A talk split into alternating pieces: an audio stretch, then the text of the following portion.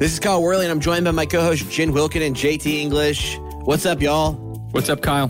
Hey, Kyle. Jen. Good afternoon. Hey, how about that winter storm last week, Jen? Huh? Well, Kyle, it, it, it was not good at my house. No, I know. I'm yeah. I'm sorry about that. Uh, Yeah, JT started. JT started with a little edge of a mocking tone, and then he quickly realized that there was Yeah. a potential humanitarian crisis at stake, and he, Well, it was funny when I made the joke. It ceases Yeah, to be funny that's when true. it gets. yeah, yeah, yeah, It was b- before it got really bad. It was JT was like, ah, you guys just need to get get get tough, get tough, and then Yeah. like the That's moment not, that's not what I said. That's not what I said. I, I think I sent both of you a text when I said uh, Texas Christians in a pandemic. Church is essential. Oh, yeah. Texas Christians when they have to grab a coat. Church is optional. and that that's was actually funny. pretty accurate. yeah, right. and it was funnier before pipes were freezing. So It was. I Yeah. apologize. It was, but hey, listen, if you were affected by the winter storm here in Texas or elsewhere, we're certainly not making light of that. No, it, no, No, it, was, was, it, became real serious. it so became, Yeah, it it became real serious, and I hope that you've been able to recover. And uh, it, there was a few people who messaged me last week saying that the episode, uh, what we released as uh, one of the episodes on Yeah. the storm was a nice warm bomb for them. Uh, if you missed that episode, uh, let's just say I uh, I said a word in a very very confident manner, and then I repeated it. Uh, and so, if you missed that episode a couple of weeks back in the winter storm, hopefully it will also bring warmth to you today Yeah. when you go and listen to it. So, yeah. I'll tell you what I learned. You want to know my takeaway from last week? tell me. It just reaffirmed for me that in any apocalyptic scenario, I'm the one you cook into a stew first. Like I am not I'm not going to make it, guys. So just eat me first. Like just put me in the kettle, Great. get it We're going, for the, rolling. we're going for the pugs first, then you're next. yeah, pugs first. That's true. Yeah. Well, you heard, you heard it here first, everybody. Eat me first. That's what you can count on for these Knowing Faith episodes. Solid gold. Well, uh, changing the topic to uh, our what we're talking about today, uh, we've been in Genesis, uh, focusing on Genesis 12 through 50. Uh, and this week, we are looking specifically at Genesis chapter 16 and 17. Uh, and so uh, last episode, we talked about God cutting covenant with Abraham in Genesis chapter 15. And it's uh, easy to forget um, when you think about how kind of broad and vast Abraham's story is. God calls Abraham out of Ur, and as he begins to walk with uh, Abraham and Sarah and lead them, into the land that he has promised them uh, it's it is a walk of faith and sometimes that faith for abraham like our faith is feeble. Uh, abraham demonstrates trust and resilience at some moments and he demonstrates distrust doubt and wickedness in other moments. Uh, and so we've looked at a few instances of that uh, and then in genesis 15 we get the good news of the covenant that god is going to be faithful to keep uh, to secure the blessings of the covenant, uh, even if Abraham, uh, even in the midst of Abraham and Abraham's offspring's unfaithfulness. And so God cuts covenant with Abraham in Genesis 15, and Abraham immediately starts behaving righteously, right? Exactly. That's what you get when you get to 16 is you get you get a very trusting and believing Abraham and Sarah and they take the righteous way. Yeah? Yeah, that's right. No, actually, you get that word now right at the beginning of the chapter, which is always kind of a like dun dun dun. Meanwhile, you know, right, uh, so you start to brace yourself already. And then, sure enough, right there in that first sentence, we have mention of something that is supposed to make us think back to the story right before the cutting covenant scene. We get mention of an Egyptian servant, you know, and think about like we've talked about this a lot, but like that original audience, they're they remember Egypt. You know, Right. And so as soon as they hear this, they're like, uh oh. And we're going to see that the themes that were introduced to us, the first um, encounter with Egypt, are now going to start to continue on through the story. Yeah, so uh, to kind of recap that, Abraham had entered into Egypt and he was terrified that Sarah's beauty uh, might cost him his life. Mhm. Uh, that the Egyptians or Egyptian leaders or Pharaoh uh, might look upon Sarah, uh, look upon her beauty, and say, "Well, let's just eliminate Abraham. He's the third wheel here, uh, and uh, let's uh, let's just you know go after Sarah." And so, it, uh, to avoid that, Abraham tells Egypt, and Sarah tells Egypt and the Egyptians that Sarah is Abraham's sister, Sister. Mhm. not his wife. Uh, and so he lays down Sarah's life really for the sake of his own in that instance. Uh, and in so doing, judgment falls upon Egypt and their house. And we hear in that story that essentially when they're on their way out, uh, they're like, take a bunch of stuff, take servant, Mhm, take animal, mhm. take livestock, take some wealth.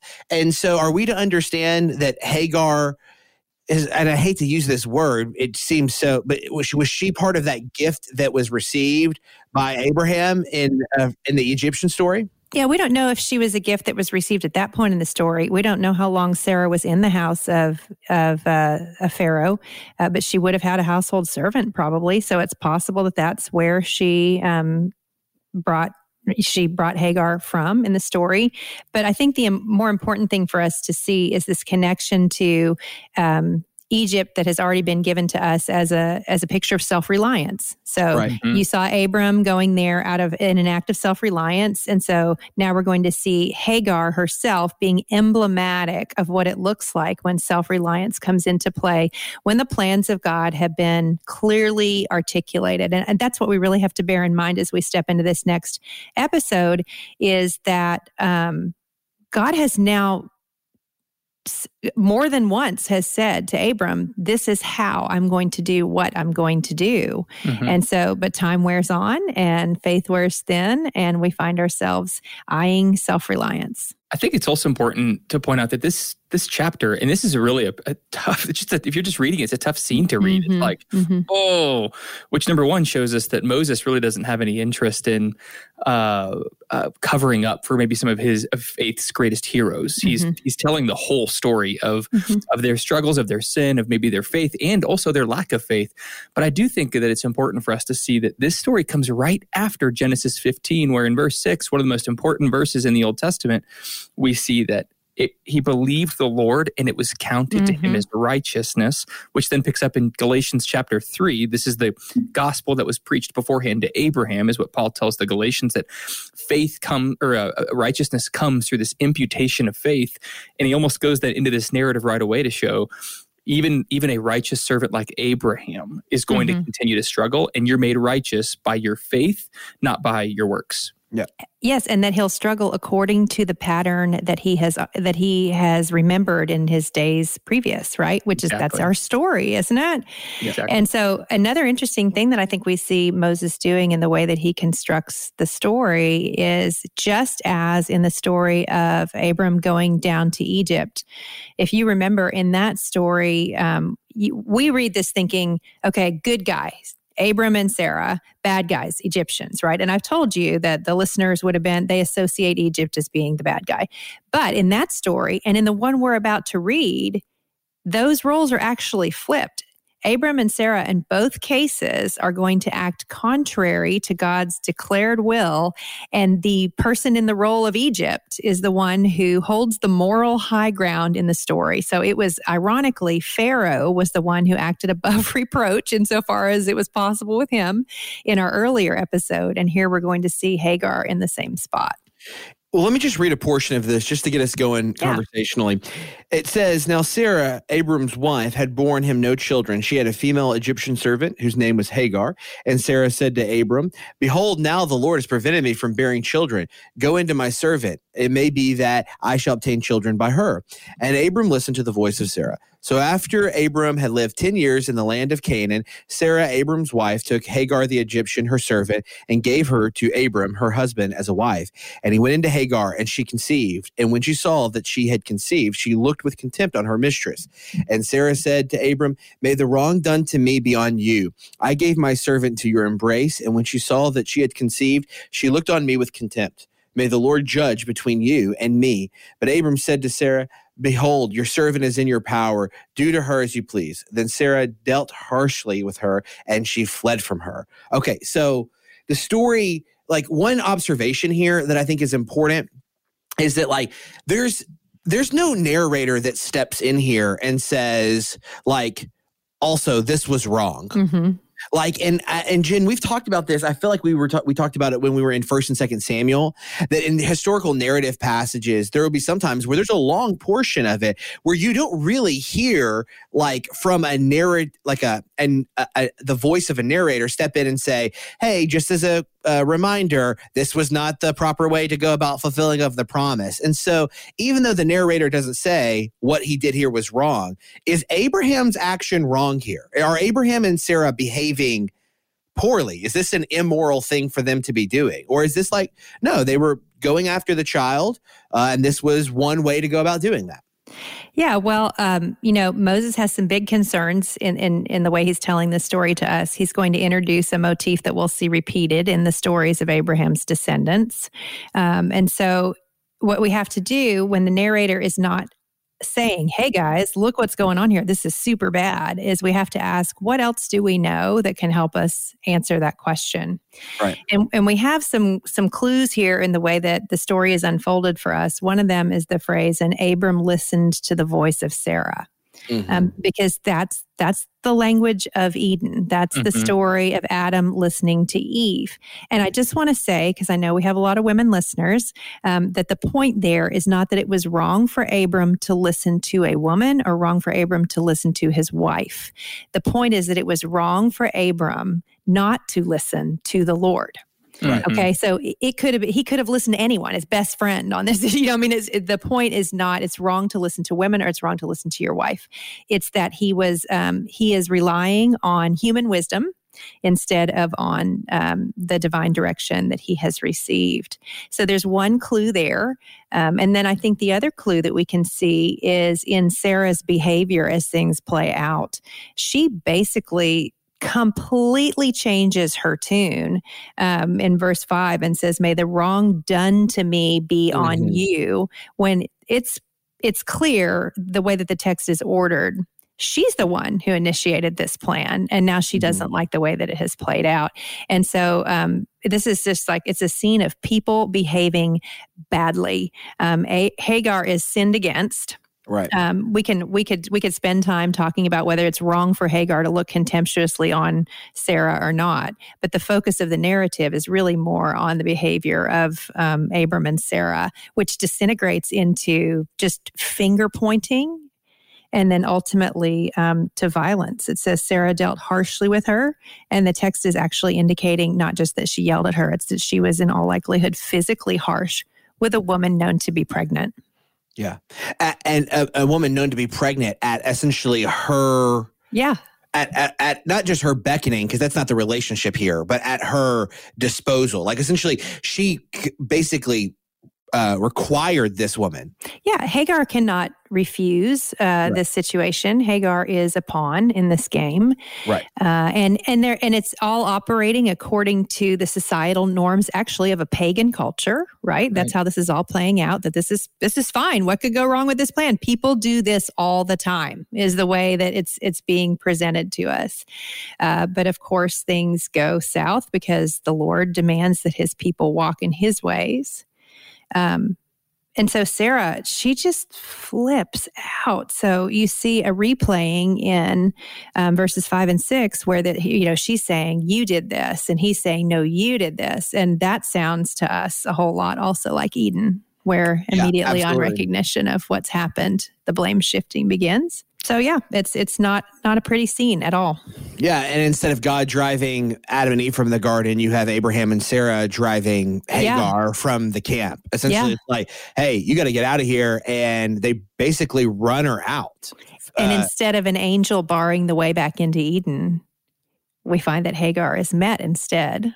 Absolutely. So you want to read that part? Yeah, yeah, of course. Um, hopefully, I don't mispronounce a word in a way yeah, that take your time. Yeah, thank you. Um, Go slowly. The angel, and, and, and if I do mispronounce a word, I want no laughter. Um, oh, we'll be gracious. Yeah, uh, you have been before. Uh, the angel of the Lord found her by a spring of water in the wilderness, the spring on the way to Shur. And he said, Hagar, servant of Sarai, where have you come from and where are you going? She said, I am fleeing from my mistress, Sarai. The angel of the Lord said to her, Return to your mistress and submit to her. The angel of the Lord also said to her, I will surely multiply your offspring so that they cannot be numbered for multitude. And the angel of the Lord said to her, Behold, you are pregnant and shall bear a son. You shall call his name Ishmael, because the Lord has listened to your affliction. He shall be a wild donkey of a man, his hand against everyone, and everyone's hand against him. And he shall dwell over against all his kinsmen. So she called the name of the Lord who spoke to her, You are a God of seeing. For he said, Truly, here I have seen him who, who looks after me. Therefore, the well was called Beer Lahai Roi. It lies between Kadesh and Bered. That was so good, Kyle. Thank you. you didn't Kyle. say any bad words. I well, promise you know, he practiced this uh, beforehand. You know, I did, and I, I practiced it in a mirror, um, looking Lauren, looking. Lauren, into, come listen. Come listen to this. very very clearly. No, I got to tell you, this is this is one of my favorite parts of the entire book of Genesis. This is not a joke. Mm-hmm. One of my favorite parts because it is such a picture of the kindness of God, even in the face of like the faithlessness and the wickedness of not just humanity, but of His covenant people. Mm-hmm. Like a lot of times, you you see like, well, what like does God behave? How does God behave towards the most vulnerable person in the story? Mm-hmm. Like he goes towards her, he blesses her, and he basically gives her the blessing that he has given Adam and Eve in the garden Mhm. and Abraham. I'm Mhm. going to multiply your offspring so that they cannot be numbered for multi uh, for multitude. Like he gives to her something that he has uniquely given to his representatives in the garden, to Noah, his his elect, his righteous one, who uh, he cut covenant with after the flood, and then to Abraham. And now Hagar gets this promise Mm-hmm. of now it's not the same it's not exactly the same but it's using the same language and it's showing to i think in my mind uh the very kindness of god in ministering compassionately to somebody who's been left all alone That's right. Who's been run out it's a gospel story Not only that, but it's someone who has no no other options. I Mm-hmm. mean, like she's not just she's not just at this well because she's sad and she ran away. We're going to see other scenes of people at wells in desperate Mhm. situations. Actually, we're going to see scenes of that's right, women at wells who are carrying a reproach, either rightly or wrongly. And I think that's another significant thing we can notice here is this story is is pointing toward the story that many of us are more familiar with of Jesus meeting a woman at a well. Yep. She's an outcast. She's an outsider. Um, the assumption of all around her is that she's the cause of all of her issues, and he Mhm. removes her reproach. Yep. And um, so I think we're seeing a similar thing going on here. JT, why are you making faces? because we keep talking about it, and I don't want to keep talking about it. But how much more beautiful would this story be if you were willing? If you were willing to say this is a Christophany? I mean, like you're on the precipice. Okay. I- Like I'm not, I really, I'm not going to do this for long, but just think about it for a second. like Kyle was just saying last episode that the angel of the Lord is a messenger, but now it's a gospel story of the Lord coming near to his people. The Bible says it's the angel of the Lord. And in verse 13, she actually says, yes, she, she calls the angel of the Lord the Lord. You, you've called out to him, you're a God who is seeing. And Jen, your beautiful retelling there, that is exactly what the second person of the Trinity does in John chapter 4 in Samaria. I'm saying, I wonder if the Holy Spirit maybe wrote this text for it to have some kind of unity about how God Mm. comes near to his people. oh, you know what, JT? You've convinced me. Thank you. I know that I Yeah, me haven't. I too. know that I You haven't. too. convinced me. It's okay. just one of those things so- like I have to get it out. I have to. So now look back though, because there's another really important thing that people need to see here that I think we miss a lot.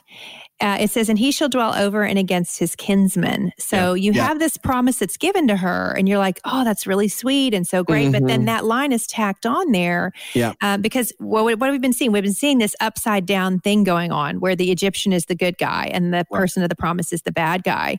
But now we've just had a signal sent to the original audience hey, you know, all those people dwelling in the land of Canaan who are giving you a really hard time? Mhm. Do you know why they're a people group at all? Because of the unfaithfulness of Abraham and Sarah. Mhm. yeah yeah And it's supposed to be a moral lesson to them. You know, hey, if you disobey, you don't think there will be generations of consequences Yeah, if you do so. Yeah.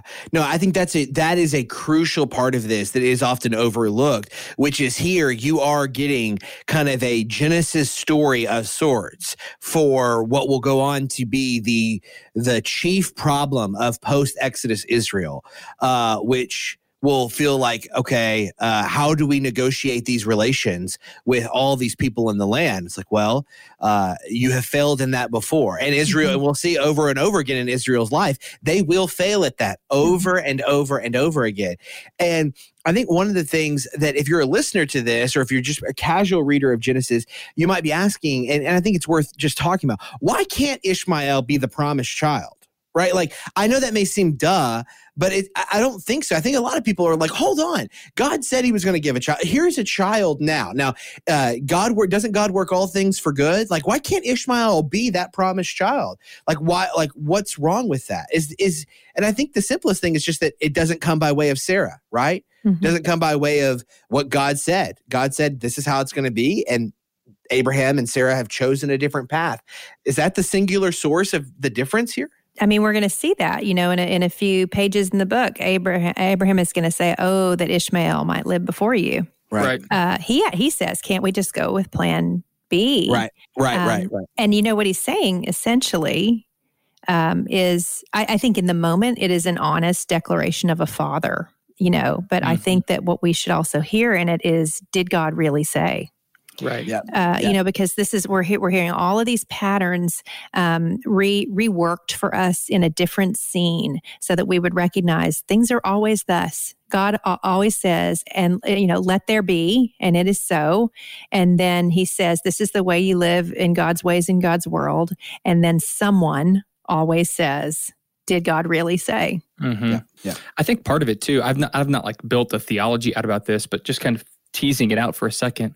So much of redemption history is looking to wombs and God miraculously providing the seed that Mhm. he promises to provide in Genesis 3:15. You see Mhm. that here with Sarah, you certainly see that with Mary in the New Testament is that these are these are like the Lord is providing the the one who's going to come to crush the head of the serpent. He's going to bless the nations through his sacrifice through mira- not just through birth, but through miraculous birth. Mhm. Mhm. That's yeah, right. no, I think I think I think there is something there. Uh, so, but, uh, anything else that we want to hit in this particular story before we move on to uh, the story of the covenant of circumcision? Like as we kind of move in here, because we hear at the end of this, Hagar bore Abram a son, and Abram called the name of his son, uh, whom Hagar bore Ishmael. Abraham was uh, 86 years old when Hagar bore Ishmael to Abram. So we've had some years, some years. Of, it, there, it's been some years here. Mhm. How long? What's the difference? Uh, 10 years? Is that right?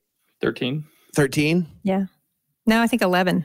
Okay. And it was 80, 85. Yeah, it was a total of 11. So he's 75 when he receives the promise, Yeah. 85 when the scene plays out with her getting pregnant, 86 when the child is born. Okay. So I think the things we need to look at as the chapter wraps up, um, we should be interested to note it doesn't say, and Hagar called the name of the child Ishmael. It says Abram did.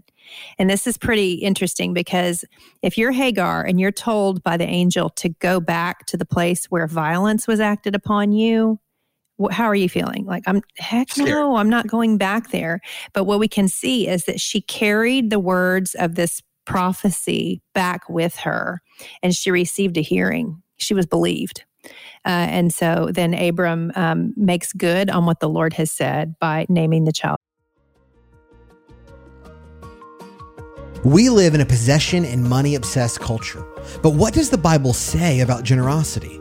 In his new book, A Short Guide to Gospel Generosity, author Nathan Harris shows us that the answer to our obsession with possessions is turning to the gospel, because only in the gospel can we find the type of life transformation that enables us to turn our focus from ourselves and back to others, to give generously, and to follow in the way of Christ. To learn more about the book, visit guide to gospelgenerosity.com. That's guide to gospelgenerosity.com.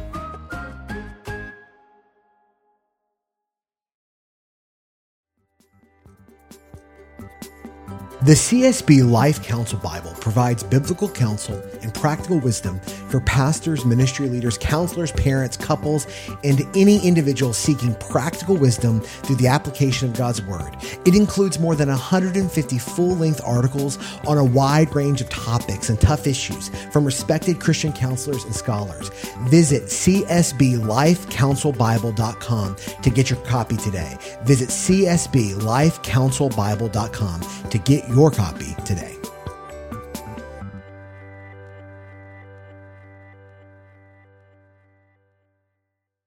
Ishmael. So it's a it's a again it's a it's a creation motif of and God said let there be and it was so. And so, right after the conclusion of this, I mean, really, if you look at chapter 16, verse 16, when Abram was 86 years old, uh, Abram was 86 years old when Hagar bore Ishmael to Abram. Next, first line of chapter 17. Now, Abram was 99 years old. Yeah. Okay. So, just so now, just keep in mind, Abram is 13. Uh, or Oh, there's is- your 13. Was that the 13 Right. years you meant That's- earlier? I'm that's what I thought. sorry. I didn't. Yeah. I thought that's what he was asking. I was um, like, you so- guys aren't very good at math. so uh, so Abram is 13 years older, which means he has like a 12 to 13 year old son by way of Hagar. Ishmael is running around. He's basically a tween. Okay, so you know things were crazy already in Abram's household, right?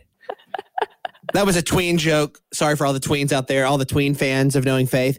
Uh, so when Abram was 99 years old, the Lord appeared to Abram and said to him, I am God Almighty, walk before me and be blameless. And what we have here, and I'm not going to read all of this, is a rearticulation of the covenant. hmm That's what we have. This is a rearticulation. It, it Of the also, co- it also just to keep the motif going from from spring. I know we're not at the well anymore, but similar to what Jesus says at the well, go and sin no more.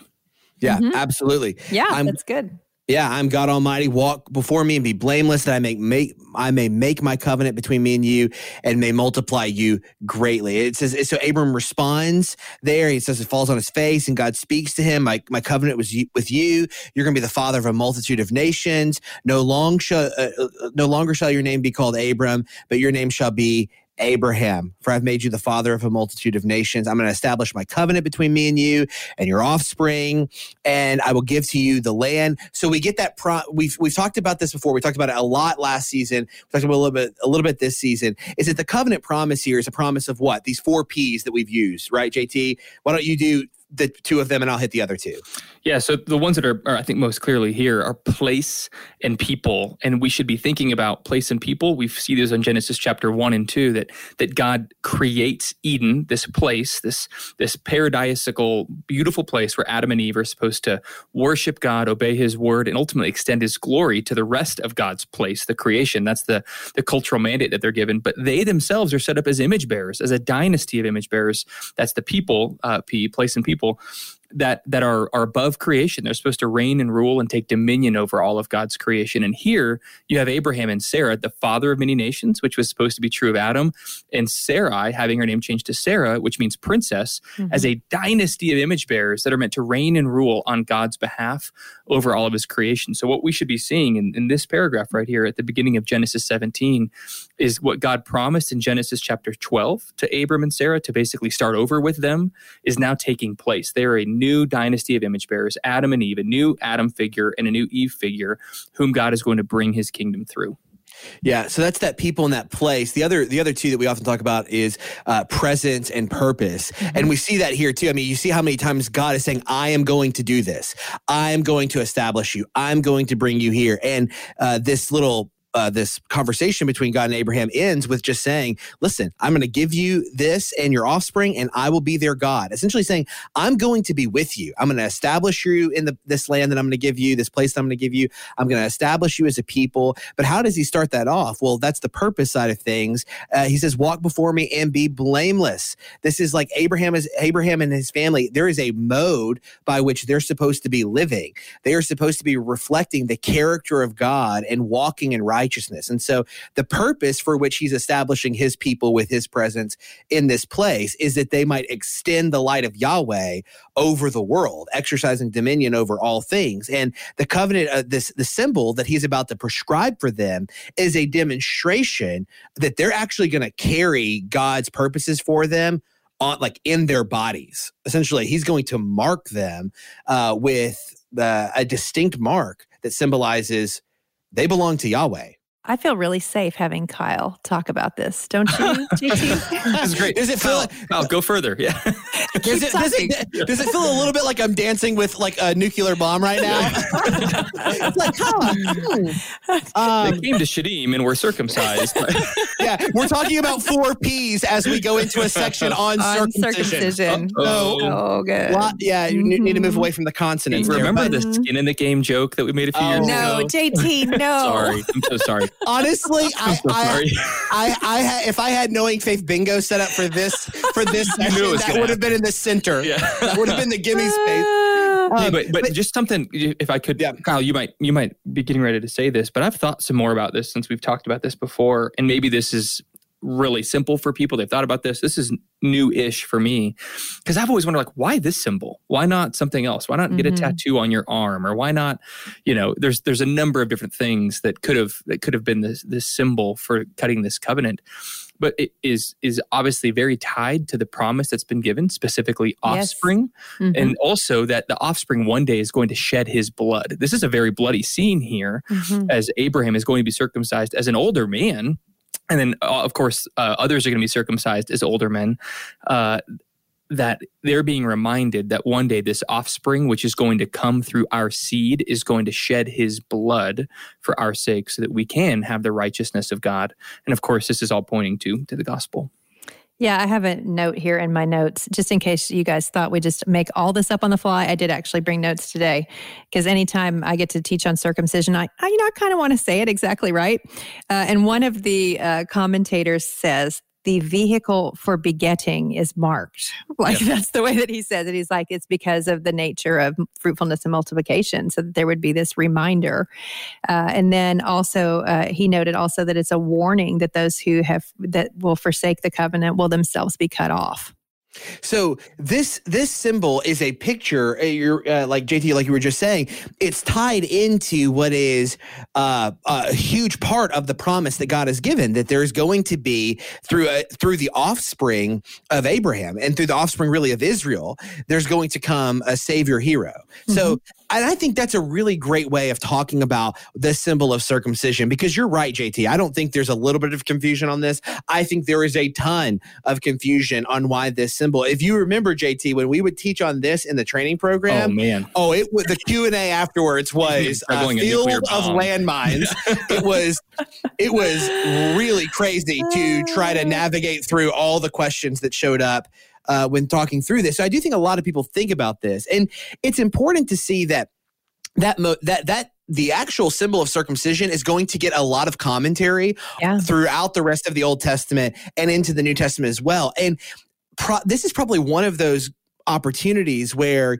Uh, and I don't know that we have talked about this as much on the show as we could have, but you know, you've heard this category about progressive revelation, where our understanding of some kind of uh, some of the key concepts that are involved in the storyline are kind of unfolded, and we get a better sense of really what was going on with them as the story progresses and as more revelation happens. When we get this initially, if you just look at circumcision in Genesis 17, it can feel a little bit like, well, that's really odd and strange. Yep. But as you move forward in the rest of the storyline, you begin to realize, okay, what God was doing with his people there is he was saying, You're going to be marked by me. And he's very clear, even in the Old Testament, that the deeper circumcision was going to be a circumcision of the heart. Mhm. Uh, and that this was what was going to ultimately be the fulfillment of the symbol of circumcision that's given to Abraham and his offspring in Genesis 17. So if it feels like, if it feels like, well, that seems odd, it's not where it ends. This isn't like, you know what I'm saying? The symbol of God's people doesn't end with this symbol. It begins here. It's a boundary marker. It's Mhm. an identifier. Right, but it becomes a struggle for God's people even after Jesus' death, burial, and resurrection. One of the primary Sure. questions in the New Testament is Does somebody have to be Jewish in order to be saved? This is the first council, Acts chapter 15. Mhm. Peter and Paul are having enormous arguments about how Jewish does somebody have to be in order to come to faith? Do they need to get circumcised? Is the Right. question. But Yeah. it's because this was such a big deal here in Acts 17 that the one day an offspring is going to come to shed his blood for our sake. And if not, they should be cut off, as Jen just said. Mhm. But the, the new one, the, the son who did shed his blood has come, therefore, meaning this no longer needs to be a sign for all, for uh, a, a barrier for all people. What, what was the phrase you used, Kyle? Um, a uh, An identity marker, an identity boundary marker. Yeah, thank you. Mhm. Uh, because faith now is, which is also found here in Genesis 15 6. Yeah. Mhm. And and circumcision is not the external symbol, baptism is, right? Right. That's So right. you go from the bloody sign um, to the bloodless sign because the final sacrifice has been made. Exactly. Right. Yep, absolutely. So, uh, concluding chapter 17, we get the birth of Isaac being promised in a very explicit way. And we're about to have to like really move through this. And I hate that we're going to have to do it so quickly, but uh, we'll, we'll get to come back to this. It- but it, at the end of 17, we, we hear that, and God said to Abraham, As for Sarai, your wife, you shall not call her name Sarai, but Sarah. And everybody kind of said, Whew, now we can finally just get rid of that confusion. Uh, Sarah shall be her name. I will bless her and moreover, I will give you a son by her. I will bless her, and she shall become nations. Kings of people shall come from her. And then you get this account of the laughing, right? Mhm. Uh, we've laughed on this show. Abraham and Sarah laugh in this story. Abraham fell on his face and laughed and said to himself, essentially, how am I going to have a child? I am Mhm. you know, I'm a hundred years old. Sarah is 90 years old. And Abraham said to God, Oh, that Ishmael might live before you. This is exactly what you said a moment ago, Jen. Mhm. He's saying, like, listen, this is ludicrous. There's no way this is going to happen. Just accept Ishmael, right? Mhm. Um, and we hear this again. As for Ishmael, I have heard you. Behold, I have blessed him, will make him fruitful and multiply him greatly. He shall father 12 princes, and I will make him into a great nation. But I will establish my covenant with Isaac, whom Sarah shall bear to you at this time next year. So now the prophecy for that child is getting very specific. Specific. Yep. It's going to be Sarah, and it's going to be like within the next year. So we're kind of moving closer and closer to the fulfillment of this. And the chapter ends with uh, uh, it says when he had finished talking with him, God went up from Abraham. Then Abraham took Ishmael, his son, and all those born in the house or bought with his money, every male among them, and he circumcised the flesh of their foreskins that very day, as God had said to him. Abraham was 99 years old when he was circumcised in the flesh of his foreskin. A little late, uh, but uh, not not the ideal time. Um, Well, we just we had the specificity of the time frame, and we also had the name. Like up Yep. until this point, we've not been given the name of the child. And you mentioned that we've just had Abraham uh, laughing, right, on his face and laughing, and Ish, and the name Isaac means he laughs. And so we hear that given here, and we think, oh, Abraham laughs. That's why it's called that. Uh, but then we see as the story develops that there's more to it, more laughter to come, and more significance to the giving of the name. So that's just one thing I think that we we see there, and then also just uh, the idea that the significance of the time frame means that any any any faith lapse after this point is being given within a pretty small window of time where, where there's a high degree of certainty about what God intends to do. But we see Abraham's response is immediate obedience. He immediately goes and does what the Lord has told him to do. And we're going to actually see him for the remainder of the of his time in the narrative in Genesis do exactly that. He is a he is a man of immediate and unquestioning obedience. You know, uh, the question I was going to ask is we get specific mention that Ishmael is also circumcised. Mhm.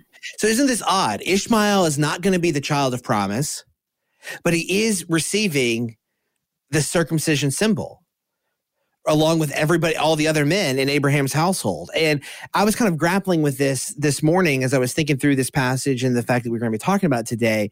And I in my mind this is kind of a proto picture uh, of what Israel is supposed to do eventually, which is even though Ishmael is um, not the promised child, it, the blessing that God is is putting on Abraham is supposed to go outside of Mhm. outside of just Abraham's offspring. It's supposed to go Mhm. to the nations. And so even though the circumstances by which Ishmael has arrived here were not motivated from a holy place in Abraham's heart, and even though Hagar and Ishmael were not treated well at the beginning, and we have we don't know what their treatment was like for those 12 or 13 years. I have to imagine it was probably not fantastic. Mhm.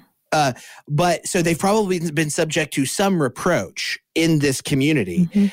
And yet, even then, God is still saying, I am not going to keep back the blessing that I'm bestowing upon my people to those who are maybe not the promised descendants, but who are to receive the blessing from them. So, is this kind of a proto picture of just how God intends to do this through his chosen man? Which is, is a, a faulty symbol in Abraham, but is a perfect symbol in Christ. He's mm-hmm. not just going to bless the people from whom this man has come, but he's going to bless the nations. Mhm. That's right. Yeah, and I think you know if you think about the way Ishmael is presented in the story, uh, from a legal standpoint, as we'll see when we get into the story of Jacob and his wives, um, they could they they intended to adopt Ishmael as their legal firstborn.